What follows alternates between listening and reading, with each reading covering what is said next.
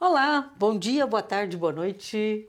É o primeiro programa nosso este ano, porque nós acabamos tendo que viajar, né, nesse fim de ano que passou.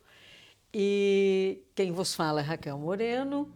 O Mauro Brasil está aqui na sonoplastia e hoje nós temos como convidado especial o Luiz Alexandre Lara. Né? Mas como é o primeiro programa do ano, eu achei que seria interessante ler um pouquinho de algumas coisas a respeito de uma retrospectiva de 2019 com relação à democracia no Brasil. Né? E tem uma série de coisas que aconteceram em 2019 que são absolutamente chocantes. No dia 1 de janeiro, teve uma tentativa de controle das ONGs, uma medida provisória número 870 que atribui à Secretaria de Governo a responsabilidade de supervisionar, coordenar, monitorar e acompanhar as atividades e as ações dos organismos internacionais e das organizações não governamentais no território nacional. Isso é controle. Né? Depois, no dia 24 de janeiro, teve um decreto que enfraquece a lei de acesso à informação. Né? No dia 24 de janeiro também, o parlamentar renuncia ao mandato depois de ameaça. O parlamentar é nada mais, nada menos do que o deputado federal João Willis, que renunciou ao seu mandato no Congresso Nacional depois de sofrer graves ameaças de morte. Depois, no dia 26 de fevereiro, o nosso presidente Jair Bolsonaro resolve fazer uma homenagem a Stroessner, o estadista. Alfredo Stroessner, cujo governo foi marcado por crime de assassinato, tortura e graves violações de direitos humanos, tecendo elogios e chamando-o de estadista. Que país? Uh, depois, uh, no dia 20 de março, a análise ideológica do Enem. O governo Jair Bolsonaro, por meio do INEP, Instituto Nacional de Estudos e Pesquisas Educacionais, nomeou uma comissão para fazer uma avaliação ideológica das questões do Enem 2019. A comissão foi criada com o principal objetivo de expurgar itens que abordassem uma suposta ideologia de gênero.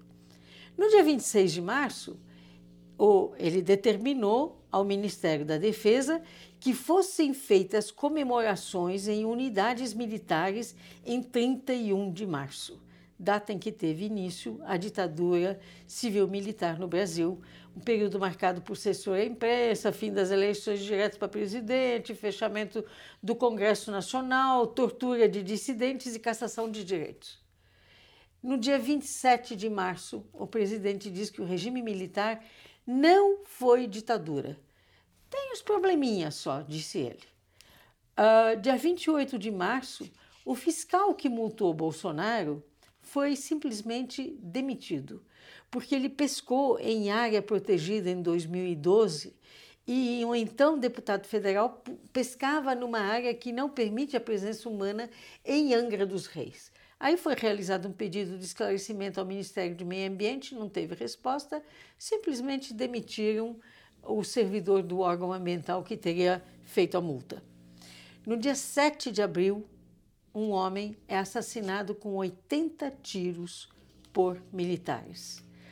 O, a morte do músico Evaldo Rosa e do catador de material reciclado Luciano Macedo, ferido enquanto tentava ajudar a família em Guadalupe, no Rio de Janeiro.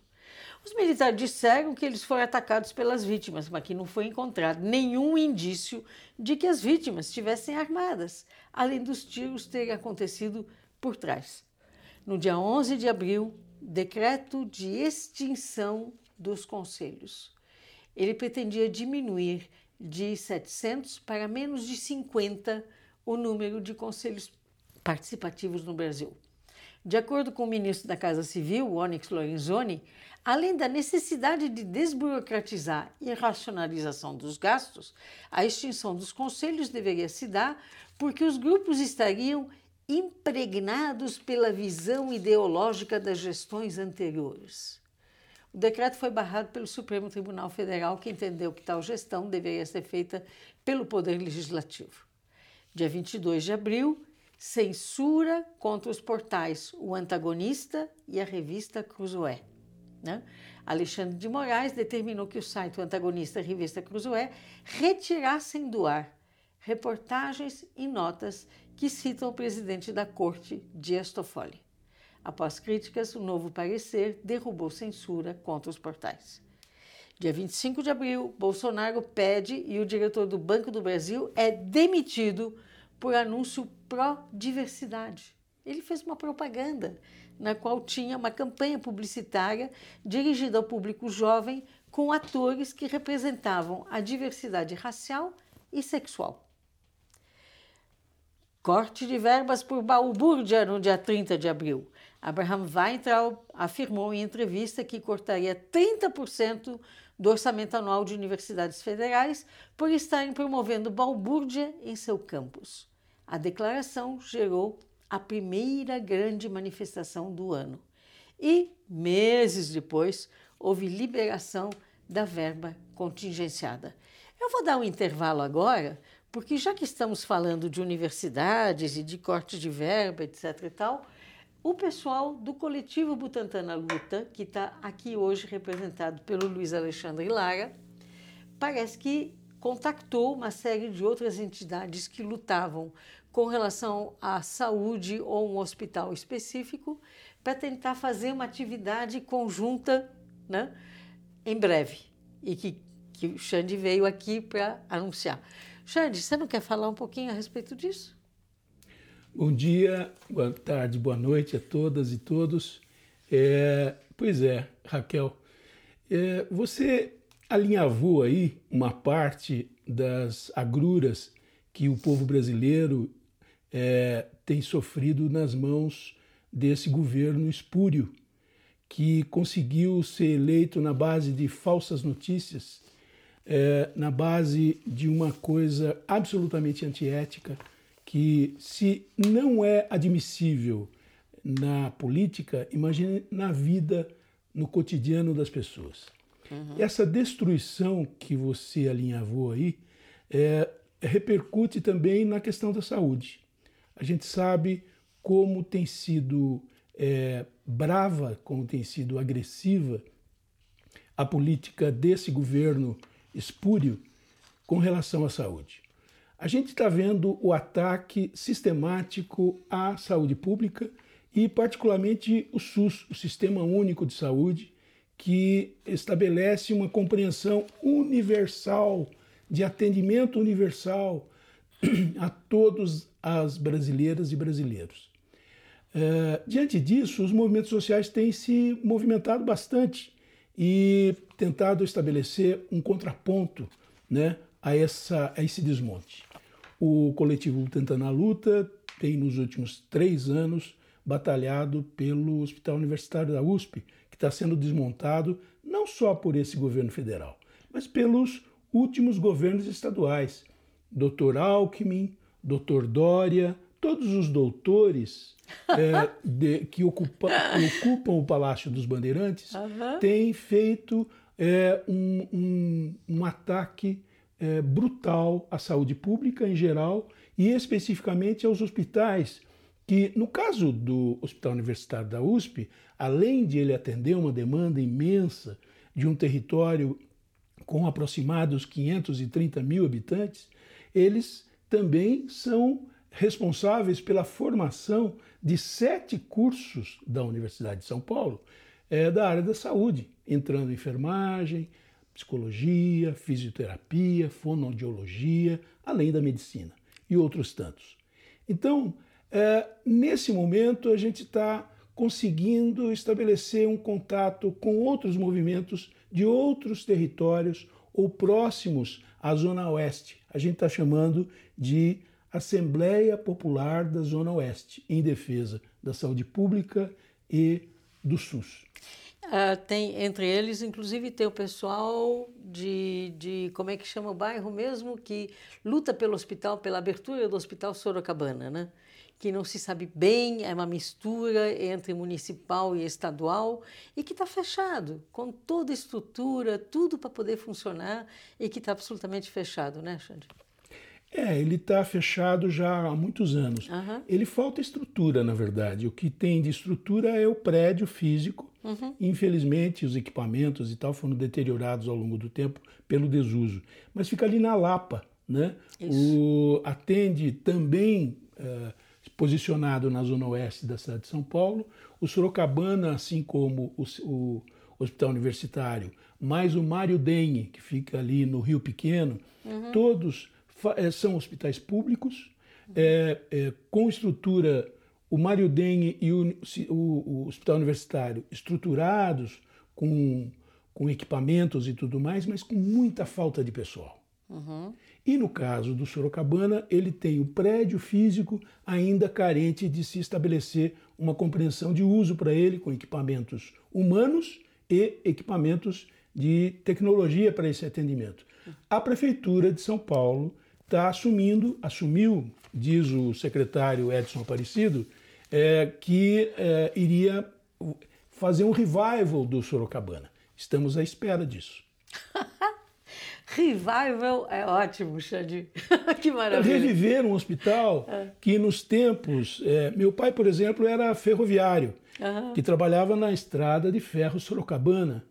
O Hospital Sorocabana ele foi uma referência em saúde pública, apesar de ele, na época, atender primordialmente os funcionários da estrada de ferro, que dá nome ao hospital, é, ele também assistia à comunidade do entorno do hospital. Uhum. Numa época que sequer existia o SUS ainda. Uhum. Então, a gente tem história esse hospital. E eu acho que a gente, para reverenciá-lo condignamente, a gente tem que fazer com que ele seja revivido.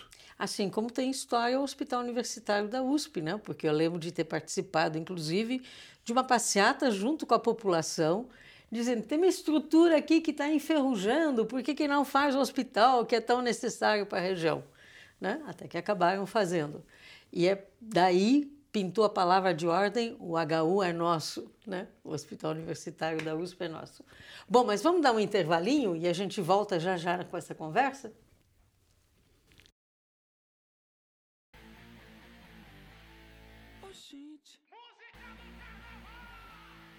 O que tá rolando aí? É o carnaval que tá chegando, viu?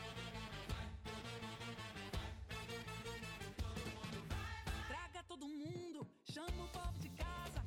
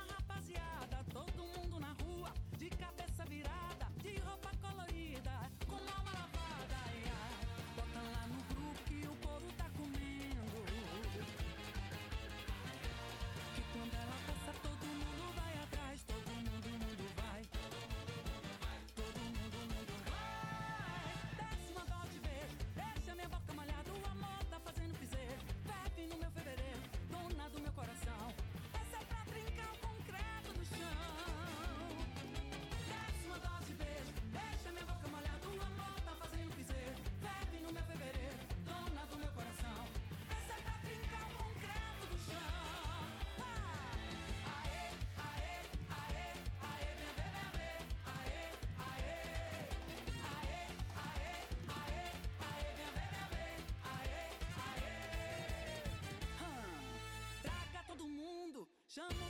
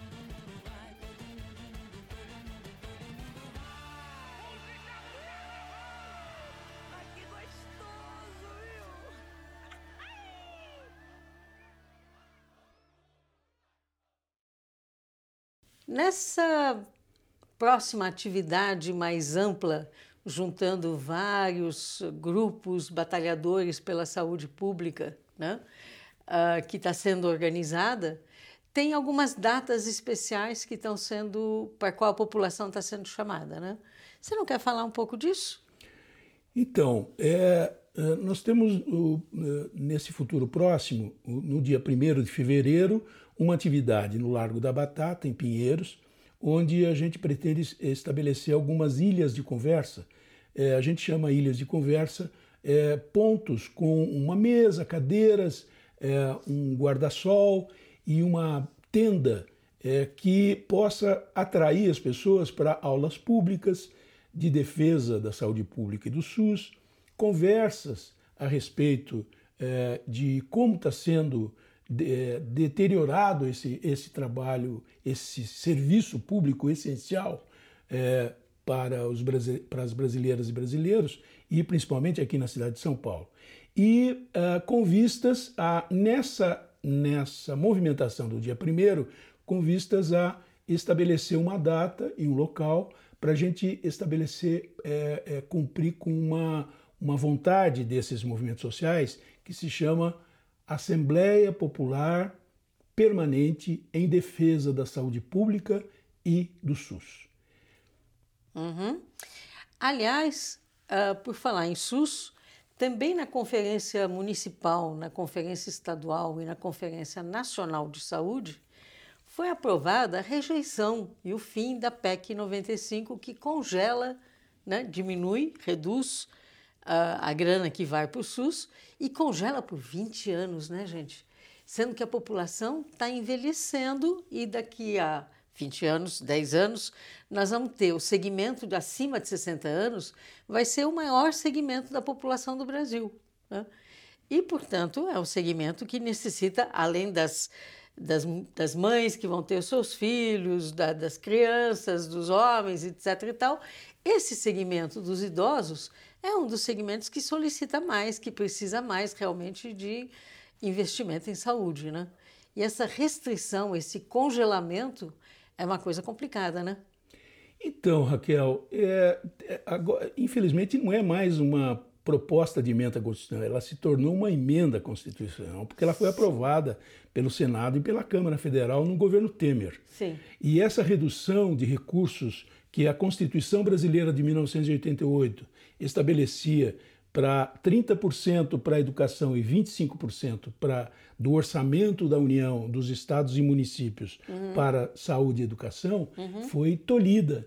E esse, essa, esse barramento que você está falando, de por 20 anos não ter mais esses recursos é, afixados, carimbados para essa, essas duas temáticas.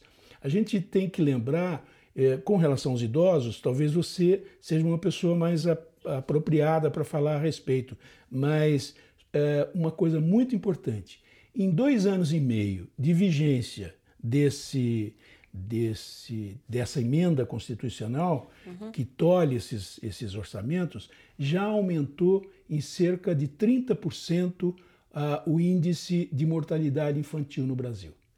Porque é, você sabe que a mortalidade infantil ela esbarra, talvez o Mauro, como médico, possa falar melhor a respeito, mas é, é, ela esbarra justamente na questão preventiva, de você fazer um bom pré-natal, de você acompanhar a nutrição é, da mãe que está gestando.